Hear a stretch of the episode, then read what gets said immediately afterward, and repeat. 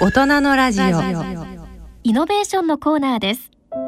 ゲストはエリー株式会社代表取締役社長梶栗隆弘さん。進行は篠崎直子さんです。大人のラジオイノベーションのコーナーです。このコーナーではイノベーティブな技術やサービスを開発し事業展開されている起業家の方々にご出演いただきお話を伺っております今回はエリー株式会社代表取締役社長の梶栗隆弘さんにお話を伺ってまいります。よろしくお願いします。よろしくお願いいたします。お願いいたします。お願いします。はい。まずはですね梶栗社長のプロフィールをご紹介させていただきたいと思います、はい。えー、梶栗社長は1986年福岡県のご出身です、えー、法政大学を卒業後昭和産業株式会社に入社されます。法人営業や GMS、SM の商品開発などに従事されます。えー、2018年蚕を次世代の食品にとシルクフード事業を共同創業され現在に至ります、えー、お好きな言葉座右の銘が昨日から学び今日を生き明日に期待する。これはアインシュタインの言葉ということですね。はい、そして趣味が食べ歩き、はい、ということで、はい、ちなみにどんなものを食べ歩くんですか？そうですね、うん、今ハマっているのは、はい、ピザピザ？そば。はい。ピザとそば。なんかあんまりこう相入れないというか。そうですね、はい、はい、なんか普通のものに見えて実は奥深いみたいなものが結構好きなので、はい、よくその二つは食べ歩いてます。なるほど。なんかわかります、はい、はい、それが今お仕事にもつながっているのかなという気がするんですが、はい、えー、私もあのホームページ拝見させていただいたんですけれども、そのまあ、シルクフード蚕を使ったシルクフードということで、はい、チョコレートですとか、はい、おせんべいなんかがこう並べられてましたけど、はい、これ一体どういったものなんでしょうか？はい、えー、当社のシルクフードは、はい、全ての商品に、はい、まあ、昆虫の蚕が使われているというのが、はい、まあ、他の商品とは違う点になります。蚕ってあの白いお蚕様ですよね。そうですね。い。わゆる日本でいうお蚕様で、糸を取った後のさなぎっていうものを、まあ、有効活用しているものになります。あなるほど。糸を取った後のさなぎが活用されてるわけですね。はい。で、えー、チョコレートとおせんべいがありますけど他にも何か、はい、そうですね、うん、最終商品というか、はい、お客様が直接口に召し上がっていただくようなものはそういったものになっていて、はい、あと我々は食品素材を作るっていうことをテーマにしている会社のなので、例えば蚕からパウダーを作ったりとかあとは卵の代わりになるようなものを作ったりとかあとお肉の代わりになるようなものを作ったりとか、まあ、そういったものを作っています。なるほど、はい、味としては、ちょっと私あまり想像ができないんですけど、ね、どんな味なんでしょうか？えー、っとですねよく言われるのは、はい、一つは豆っぽいみたいな。大豆とかそら豆とか場合によってはピーナッツとか言われるパターンか、もう一つはまあエビっぽいみたいな甲殻類なのでやはりそういった味がするっていうことも言われますね。えっと大豆とエビって、はい、はい私あんまり同じ味、まあ、感じないんですけど、そうですよね。はい、はい。はい、えー、調理方法というかですね加工方法によって変わるっていうようなイメージが強くて、えーと、例えば加熱度を上げる、はい、香ばしくするとか焼き上げるみたいなこう火をたくさん入れれば、はい、よりこうエビっぽい味になりますし加熱度を抑えていくと豆っぽい味がするので、はい、最終商品作るものによってその加工条件を変えたりしてるっていうことですね。とするとまあなんかこう可能性がすごくある食品というか、はい、まあ、調理方法によって味も全然違ってくるわけですよね。もうまさにそれで、うん、あの蚕が面白いのは、はい、そういう変幻自在というかですね、うん、いろんなものに使えるいろんな味が出せるっていうのが一つ、はい、他の昆虫であったり食品とは違う点だと思うので、さまざ、まなものなものを作っていきたいと思ってますね。はい、可能性が深いですね。はい、はい、えー、ではですね、改めまして、えー、このシルクフードを開発されましたエリー社の事業概要について伺いたいと思います。はい、えっ、ー、と当社はですね、はい、まあ先ほど申し上げたように、うん、昆虫の蚕から新しい食品、まあ食品素材を作る会社です。はい、で背景にはですね、食料不足の問題というのがあって、うん、特に食料の中でもタンパク質源が不足すると今言われています。特にこう牛とか豚とかっていうものであったりとか、はい、もしくはそれを作るための大豆とか、まあ穀物類ですね、はい、そういったものを生産するためにはたくさんの地球の資源がいるわけですが、はい。その地球資源が今どんどん不足しているので、まあ、より効率的にタンパク質源を作らなきゃいけないと、まあ、これは俗にタンパク質危機と呼ばれたりするんですけど、そういったものが社会課題にあって、はいそこを解決するために蚕を新しい食資源にしたいと思って活動しています。はい。まあタンパク質人間にとってね大事なので、それが不足するっていうのは大変だなと思うんですが、はい、またなんでこうはい蚕なんですか？あそうですよね。はい。えっ、とまあ一つは、はい。まあ、食料不足の問題というのがあって、特に食料の中でもタンパク質源はい。が不足すると今言われています。牛とか豚とかっていうものであったりとか、もしくはそれを作るための大豆とか、まあ穀物類ですね、はい。そういったものを生産するためにはたくさんの地球の資源がいるわけですがはい。その地球資源が今どんどん不足しているので、まあ、より効率的にタンパク質源を作らなきゃいけないと、まあ、これは俗にタンパク質危機と呼ばれたりするんですけどそういったものが社会課題にあってはいそこを解決するために蚕を新しい食資源にしたいと思って活動しています。はい。まあタンパク質人間にとってね大事なので、それが不足するっていうのは大変だなと思うんですが、はい、またなんでこうはい蚕なんですか？あそうですよね、はい。えっ、とまあ一つははい。昆虫食というもの、まあ、というより昆虫が新しい食資源になるっていうのは世界的なトレンドとしてはい2013年頃より生まれてきていたというところがうん私がこの事業を起こした時の背景にはあってはい。その中でこう昆虫の中で何がいいかなと考えた時にはい。こうひ2つ必要なことがあって1つが昆虫科学が進んでいる、まあ、つまり昆虫をす生産するとかはい。育てるとかそういったところでの、まあ、競争力がある利用価値が高い昆虫がいいなという昆虫科学的な側面はい。でもう一つは食品科学、まあ、つまり栄養価が高いとかうん美味しいとかはい使いやすいみたいな。でこの2つを見た時にはいどっちの価値も高いのが、まあ、蚕だなと思ってで一方で蚕を使っているはい。蚕を専門にしたこ昆虫食の事業者っていうのがいなかったのではい。これだったらまだまだ十分にこう戦えるなと思って蚕を使った食品事業を起こしました。いや蚕私も実ははい。小さい頃に飼ってたんですけど、ああそうなんです小さね。卵パックの中で、はい。あの飼っていて、はい。で眉にまで行ったんですけど、はい。そこから孵化しないではい。終わってしまったんですが、い。いやあの蚕が食品になるなんて、そうですよね。はい。はい。あの職歴としてはしては長くて、はい。日本でも今でも長野県の地域とかだと、はい、こうさなぎの佃煮とかがスーパーに置いてあったりとかっていうのもするらしくてですね。あそうなんですね。日本はこの蚕を育てるとか養蚕文化っていうのはすごくこう馴染みがあって、あそうですね。歴史もあるので、はい、この日本の持っているこの養蚕文化とか養蚕技術、研究成果っていうのをはい、今度はいい絹を作るためじゃなくていい食品を作るために応用しましょうみたいなところで、うん。まあ、他の昆虫食にはないはい、強さがあると思いますね。なるほど。で、まあシルクフードを開発されて、はい、現在5年目。そうですね。はい。というこ、とで、はい。まあ今ね SDGs なんていうのも言われてますからね、はいこういったあの昆虫食っていうのはこれからもっともっとこう注目されていくのかなっていうはいはい、そう思いますはい。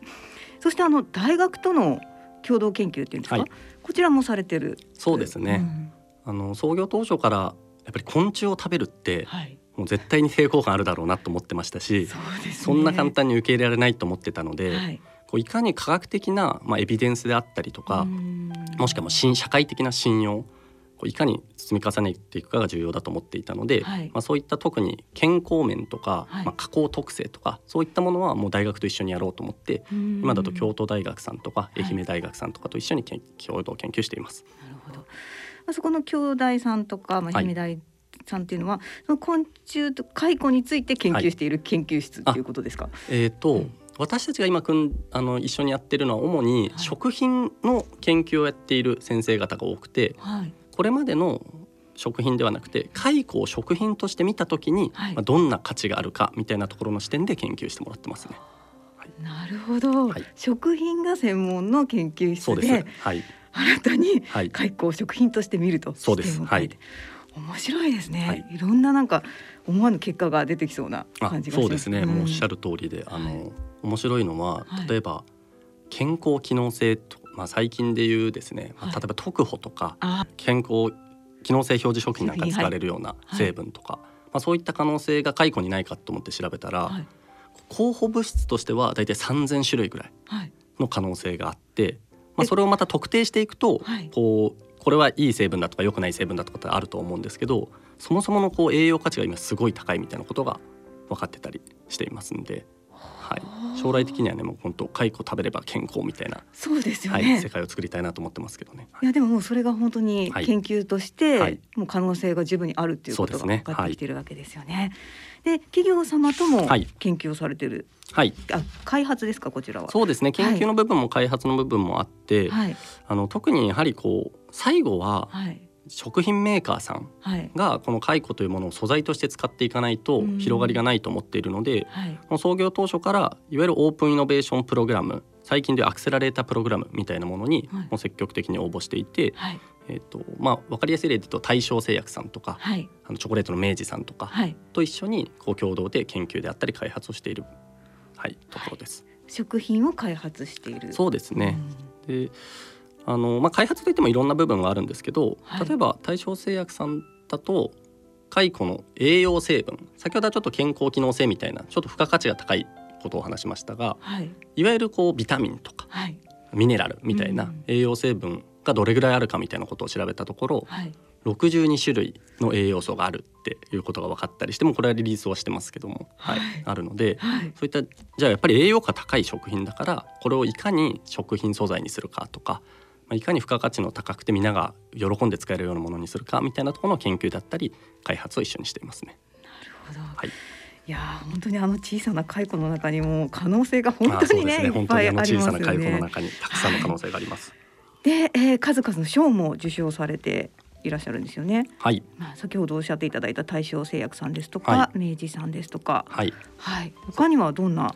そうですね。はい、あとはこう芽吹ビジネスアワードっていうような、はい、北関東エリアの銀行さんとかが主催するコンテストであったりとか、はい、あとは EY イノベーションスタートアップですかね、はい、という EY さんが主催するあの優れたスタートアップに表彰するみたいなものにも賞をいただいたりとかしています。さまざまな分野からかなり期待されているということですよね。そうですね。そうはい思っていただけると嬉しいですね。はい、本当このシルクフードの可能性って無限大だなという気がするんですが、はい、そのあたり今どんなふうにお考えですか？そうですね、うん、あの自分たちでもやってみてたくさん分かったことがあってですね、はい、えっ、ー、とまあ主にやはり先ほどから申し上げてる、まあ、健康面の部分と、はい、あとはまあ加工特性といういろんなものに伝える、まあ、用途の広さみたいなところは今ここ数年で改めてこう価値が高いなっていうのが分かっています。はい、特に、まあ、例えばいわゆる昆虫食って最近だともうパウダー化して、はい、お菓子に練り込むとかちょっとパンに入れるみたいな世界が主流なんですけども、はい、蚕の場合だと我々今シルクミートっていうお肉の代替素材みたいなものを売っていますし、はい、またシルクエッグっていうですね卵の代替素材みたいなものも今後売り出そうとしていますし、はい、そういったこうただ粉末にするんじゃなくていろんな形状に加工していろんなものに使っていくみたいな用途の広さっていうのは特にこう他のものにはない点だと思っているので、まあ、そういったところの可能性をどんどんどんどん広げていきたいと思ってます。卵やお肉にもできると、はい、そうです。あとはまあミルク、あ、はい、ミルク。シルクミルクって言ってます。ね開発中ですけどね。はい。いいですね、はい、もう本当に何にでも変えていける食品、はい、はい、ということですね。あとは、えーと、やはり研究開発はもっともっとしなければいけませんので、はい、えーと、資金調達に向けて今動いていて、はい、まあ、プレシリーズ A になりますかね次は、うん、はい、このまあ冬にかけて動いていくところです。はい。わ、かりました。はいえー、ではですね、えー、ちょっと社長ご自身のことについてお話を伺っていきたいと思うんですが、はい、小さい頃、えっと、福岡県の宗像市のご出身、はい、はい、そうですね、はい、どんな少年時代だったんでしょうか？少年時代は、はい、でもやはり外で遊ぶことが多かった少年時代でしたね。宗像市というところは海であったり、もう川、山、はい、まあすべてがある、まあちょっとベッドタウンなんですけども、自然が豊かなところなので、はい、よく釣りに行ったりですとかそれこそ虫取りしたりとか、はい、そういった 野外で遊ぶことがもう多かったですね。えじゃあもう完全アウトドアそうですね。もう小さい頃は完全アウトドアでしたね。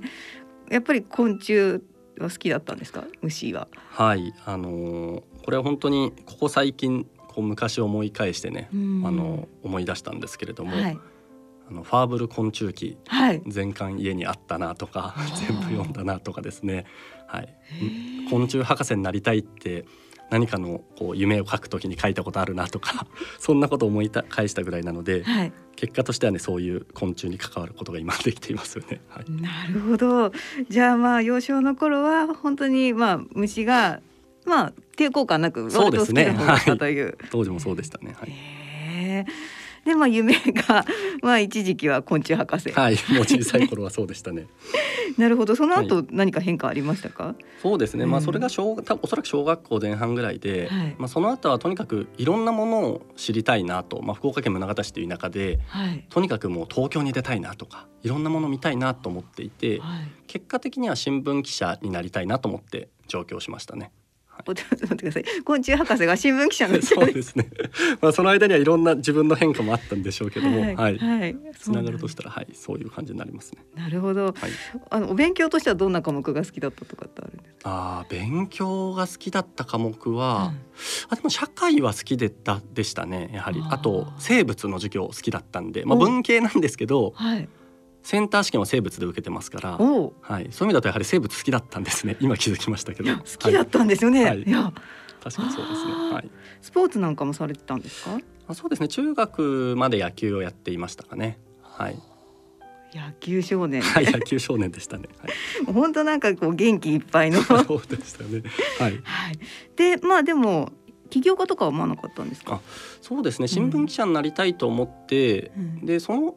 こう背景にやっぱりいろんなものを見たいなとか、はい、自分の知らない世界を知りたいなという、まあ、いわゆる小さいあの冒険家みたいなところの方がイメージが強くて小さい頃から冒険記ですねたくさん読んでたりしたので、はい。はい、こういう自分の知らない世界にとにかく行きたいなみたいなところがベースにあったんだと思っています。でそういう意味だと、その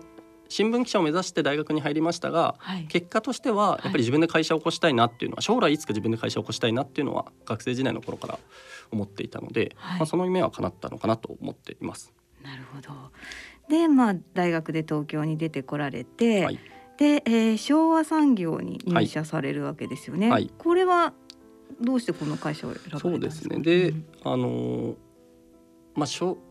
和産業に入ったのは、はい、そのじゃあどういうことを将来したいかとなった時、まあ、起業するとかっていうのは当然あるんですけども、はい、なんかものづくりがしたいなっていうのはなんとなくあったので、はい、まず食品、まあ、メーカーに入ろうみたいなことはテーマとしてありましたと。でそうした時にこう自分はまあ文系で、はい、まあ、技術的な専門性は何もないので少なくともものづくりとか商品開発に携われる、まあ、いわゆる文系職がないかとなった時に、はい、昭和産業がやっている食品の原料を扱うという、まあ、それをまあ営業として扱うっていうのは商品開発に結構携われるんですね。原料のユーザーさんのこう求める PB 品を一緒に作ったりですとか、はい、企画を一緒に作ったりっていうことがあるのでそういった視点でものづくり商品開発ができる、まあ、文系職営業職みたいなところであの食品原料メーカーの昭和産業に入りましたね。なるほど。でこちらでは、どういったお仕事をされたんですか？そうですね。うん、あのなんか食品原料といってたくさんあるんですけども、はい、例えばこう粉関係小麦粉からできる、はい、えー、天ぷら粉とかミックス粉みたいなものを扱っていたりとか、はい、パスタみたいなものを扱っていたりとか今につながるものでいうと大豆タンパクっていうですね今でいう大豆ミートみたいなものを扱っていて、はい、それをもとに営業をかけたりとか商品開発一緒にやったりとかっていうことをやっていましたね。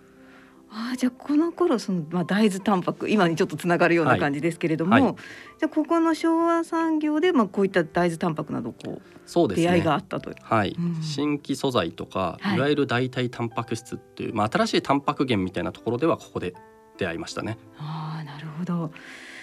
で、えー、その後に会社を辞められる、ね、そうですね。はい。昭和産業は3年で退職したんですけれども、はい、これは何かあったんですか、はい、えっ、とまあ、理由はいろいろあるんですけど、はい、まあ軸としてあったのは、なんか自分がこう将来人間として成長するためになんかこのままこの食品業界にいることは良くないっていう思ったっていうのが正直なところであの当時はですね、はい、食品業界って今でこそオープンイノベーションのプログラムとかたくさんありますが結構保守的でやっぱり既存の事業と新しい事業みたいな時のこう新しい事業つまり新規事業っていうものに対する、なんか意識は結構低くでですねやりたいけどやれないみたいなことがもうたくさんあって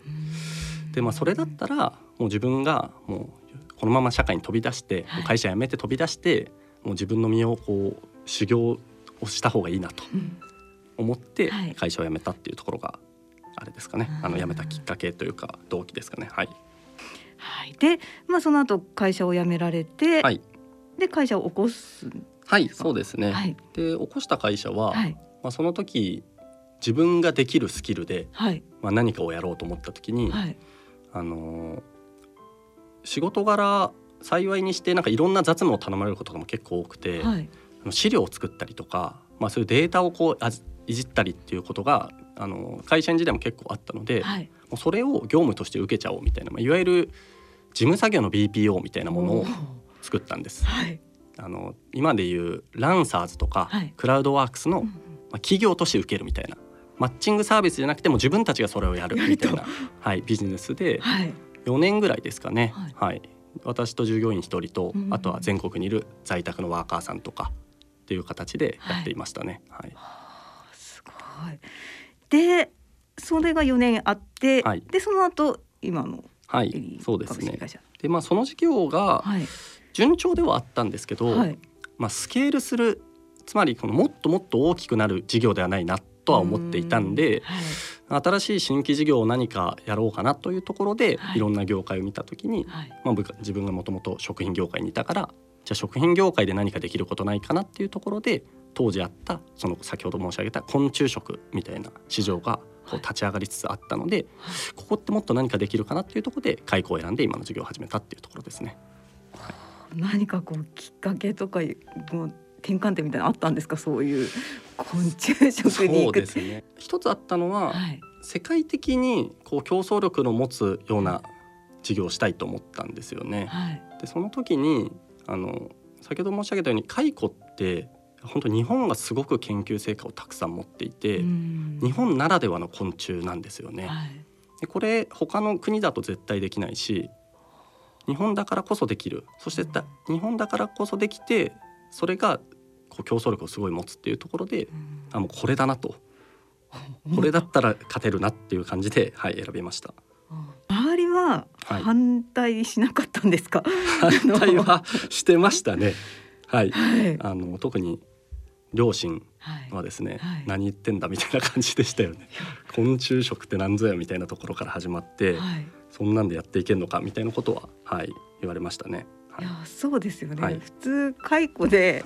食品をって言われても、はい、いやそこはでも説得されたわけですね。そうですね、まあ、確信はあったので、はい、はい、はい。けると思ったので、説得しましたし、はいまあ半ば説得というか 無理やりやってるみたいなとこもあるかもしれないですけど納得はしてなかったでしょうけどもね、はい、だから昔の同僚とかね、はい、それこそ食品業界にいる同僚なんで、話しても全然ピンときてない感じでしたけども、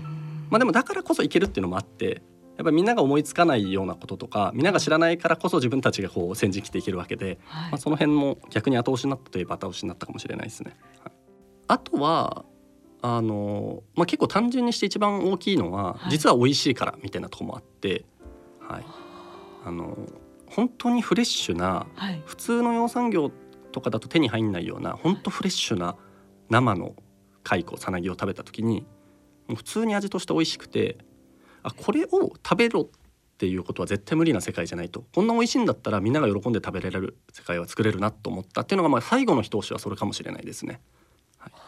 純粋に美味しいものを食べてくださいっていう世界は非常にシンプルで実現できると思っているので、はい。はい、そこが最終的な決め手かもしれないですね。そうですよね、はい、やっぱり食べて美味しくなければ、やっぱりこうね進められないですよね。おっしゃる通りですね。はい、でまあえその会社エリー株式会社さんを立ち上げて、で社長に就任されて、はい、はい、いかがですか？こう社長に就任されて5年ということですけれども。そうですね。うん、まあ一番はこう期待の大きさみたいなものは今一番感じているところで、はい、あの最初はそれこそ先ほど申し上げたように反対とかね、うん、何言ってんだみたいな世界から今だともうそう言ってた方々も応援してくれていますしまたこう大企業の方々とかですね、はい、こう関連して関わってくださる方々が非常に期待していただいているなっていうのを肌で感じているところなのでやっぱその期待に応えてしっかりこう事業としてね、大きなものにしていかなきゃいけないなっていうのは本当に一番感じているところですかね。はい、5年間の間に何かこうすごく大変だったことですとか、はい、ご苦労みたいなことってありました？ああそうですね。一番最初に一番大変だったのは、あなんかオープンイノベーションコンテストみたいなそれこそあった時に、はい、あの原料となる蚕のさなぎを持ってなかったんですよ。でそれはなぜかというと僕らは本当に一番美味しいフレッシュな状態の蚕のさなぎを手に入れたいと。でその時はまだ生産体制も何も確立できていなかったので、はい、申し込んでるけど物を作る原料がないみたいなことで、はい、当てはあったんですけどその当てがなくなってしまったみたいなところがあって、はい、何もないこのまま採用されたらもう物が準備できないみたいになったので、本当に自分の使える全てのネットワークを使って結果当時習ってた中国語の先生がいたんですけど、オンラインで、その先生がなんかいろいろ養蚕農家さん現中国の現地で農家さんをこう探してくれてでもここにあるかもみたいな写真とかも見せて、はい、でもそのまま中国行って、はい、もうなんていうんですかね。キャリーバッグで持ってくるみたいなイメージですよね。本当に。蚕を。蚕もちろん冷凍してあの殺してますけど、はい、はい、みたいなことで、なんとか原料を準備して、そこからスタートしたみたいなところあるのでそれ準備できなかったら終わってましたね本当ね。はい、なんか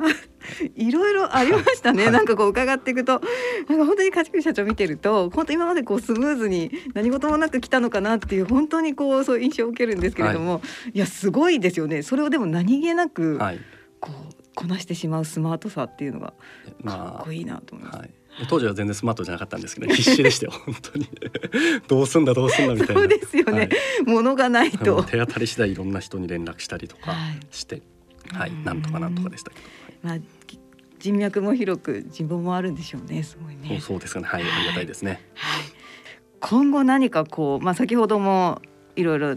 シルクのミートですとか、はい、エッグとかありましたけれども、はい、もっともっとこう何かこう展開していきたいこととかってあるんですか？そうですね、うん、えっ、ー、とまあでも展開としてはやはり先ほど申し上げた素材化というところで、まあ、たくさんの代替素材を作っていくっていうのが一つ、はい、あと今はあの実は国内の生産にも取り組んでいて、はい、我々今まではその食品に本当に最適化した生産プロセスで作りたかったのでベトナムで生産してたんですよね。だそれを今国内でも生産しようと思っていて、はい、実は私今群馬県に住んでいてえ群馬県で。群馬県に今？はい、食品用の蚕の生産実験を、まあ、実証実験をしているところ。で来年は大きなあの生産ファームを作りたいなと思っているので、はい、はい、国内食用蚕の国内生産というところにも取り組んでいきたいと思っていますね。すごいじゃないですか。自ら、はい、じゃあ生産にあそうです。なので毎日蚕に餌あげて、はい、あの餌を取りに行ってですね、はい、はい、餌をあげて、はい、あの群馬県の一軒の和室なんですけどまだ今実証実験なので和室中に蚕が今います。はい。そこで暮らしてらっしゃるってことですか？はい、もちろんその部屋ではないですけど、隣の部屋で暮らしていて、はい、はい、蚕が餌を食べる音を聞きながら今 毎日 暮らしています。はい。ちょっと想像するとなんかすごい状況だなと思いますけど。はい、それは、うん、あの養蚕業って昔はそんなこと屋根裏で飼ってたりとか、はい、どこでも簡単にできるというかどこでもできるっていうのが蚕という昆虫の良さなので、はい、実はそれがこう他の虫ではできない部分だったりするのでそういう意味だと不自然に見えるけど実は自然というか人と本当に共に暮らしてきた昆虫という意味で言うとある種自然な形なんじゃないかと思ってますけどね。なるほど、はい、じゃあもうその昔から伝わる無用産業を今自らもこう広げて、そうですね、はい、させているということですよね。はいいや本当にあの社長のお話を伺っているとあの座右の銘で昨日から学び、はい、今日生き明日に期待する、はい、まさにもうこれを実証していらっしゃるなという感じがいたしました。はい、うん、そうですね。はい。そのシルクフード自体もまさにこれですよね。はい、もうおっしゃる通りで、うん、我々がやっているこの食品のビジネスはですね、はい、例えば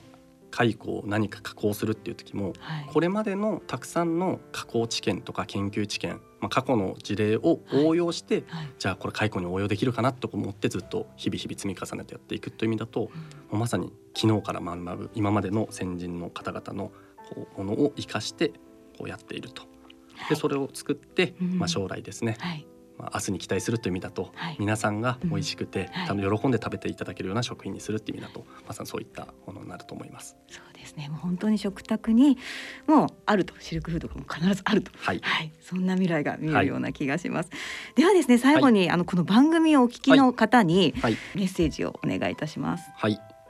今こう世界的に地球の資源がなくなっているとか、まあ、環境問題問題とか環境の問題があったりとかですね、まあ、ある種地球は危機的な状況というか追い込まれている状況にもありますと、まあ、一方でこれはすごいチャンスなことでもあって今までこう光が当たらなかったようなものに光が当たってきたりとか、まあ、蚕とかもまさにそうですね。食として見られてなかったものが食として可能性があるんじゃないかみたいなところで、はい、ある種チャンスもたくさんあるのかなと思っています。